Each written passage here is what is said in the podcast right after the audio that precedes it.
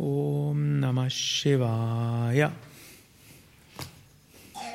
Ich möchte etwas lesen aus der Bergpredigt, die Fortsetzung von dem, was ich gestern gelesen habe, im Bewusstsein, dass viele erst gestern angereist sind.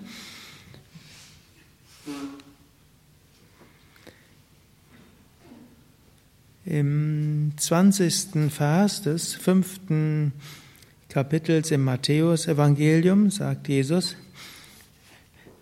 ich sage euch, es sei denn eure Gerechtigkeit besser als die der Schriftgelehrten und Pharisäer, so werdet ihr nicht in das Himmelsreich kommen. Das kann man auf verschiedene Weise interpretieren und ich lege da mir die yogische Brille auf und ignoriere hm, vieles, was vielleicht in anderen Kontexten wichtig wäre. Gerechtigkeit können wir übersetzen, können wir eher sagen, eure Spiritualität, euer spirituelles Leben. Schriftgelehrte und Pharisäer, das können wir jetzt sagen, Schriftgelehrte sind die, die so viel Theorie wissen. Und manche kennen die Schriften. Und sie wissen, wie alles geht. Und sie wissen, wie man sich richtig ernährt. Und sie wissen, was Sattvik ist. Und sie kennen Sanskrit und kennen den Unterschied zwischen Ta und Ta und A und A und Hilre, Hilre und so weiter. Das sind Schriftgelehrten, die wissen das alles und oft wissen sie alles besser. Trotzdem, die Schriftgelehrten haben natürlich ihre Funktion und nicht umsonst lehren wir ja alle wichtigen Schriften und das ist ja auch etwas, was wir jetzt weiter vertiefen wollen. Vedanta lehren unter den richtigen, wo man alle klassischen Schriften lehrt und die Sanskrit und so weiter.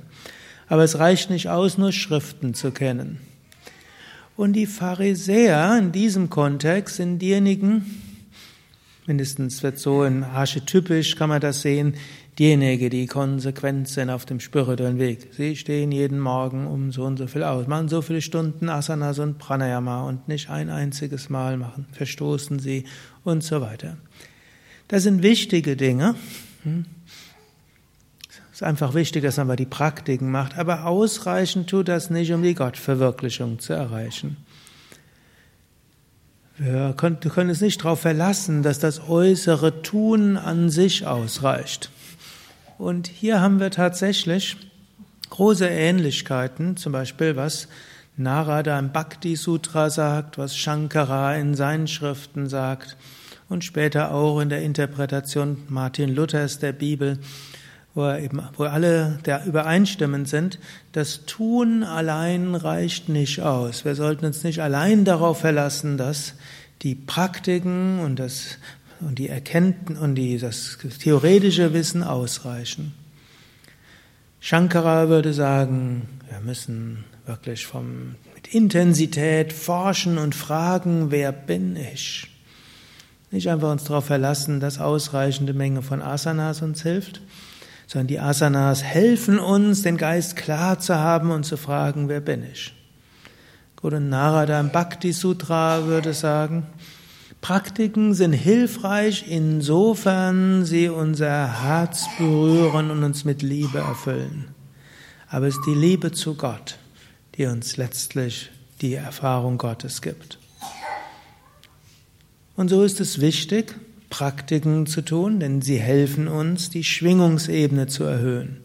Praktiken helfen uns, uns zu lösen, aus den Alltagsgedanken herauszukommen. Praktiken helfen uns, aus Leid herauszukommen. Und heute ist Weihnachten, heute ist Heiligabend und dann ist die geweihte Nacht und danach haben wir die Weihnachtstage. Und der eine oder andere, der ausgerechnet im Ashram die Weihnachtstage verbringt, hat vielleicht Hoffnung, dass bestimmte Dinge er hinter sich lassen kann.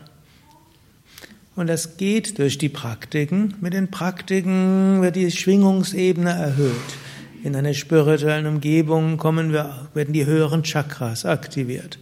Das heißt so schön, die meisten Probleme können nicht gelöst werden. Aber wir können über sie hinauswachsen. Wir können über sie hinauswachsen, indem wir einiges tun, um unseren Schwingungszustand zu erhöhen. Asanas, Pranayama, Meditation, Mantra singen, sattwige Ernährung, in einem Ashram zu sein, all das erhebt den Schwingungszustand. Zum Teil führt es zwischendurch zu Reinigungserfahrungen, Widerstandserfahrungen, Kopfweherfahrungen und vielem anderen, aber das dauert nur ein paar Stunden. Am Anfang. Und danach kommen wir auf höhere Schwingungszustände und dann, wenn wir den höheren Schwingungszustand erreicht haben, mit dieser Kraft gilt es dann, zu Gott zu beten, wenn wir Bhakta sind und uns auf Gott zu richten. Oder intensiv fragen, wer bin ich? Und in diese innere Stille zu gehen, wo wir erkennen, ich bin nicht der Körper, ich nicht, bin nicht die Psyche. Im tiefen Inneren bin ich Bewusstsein. Oder das Bewusstsein erweitern und erkennen, ich bin nicht der Körper, nicht die Psyche, ich bin eins mit Brahman, dem Unendlichen. Oder wir können auch rein über Raja Yoga gehen. Wenn wir schon unseren Schwingungszustand erhöht haben, dann gehen wir in die reine Stille, transzendieren alle Gedanken und erkennen uns als Purusha, Kevala, frei von allem anderen.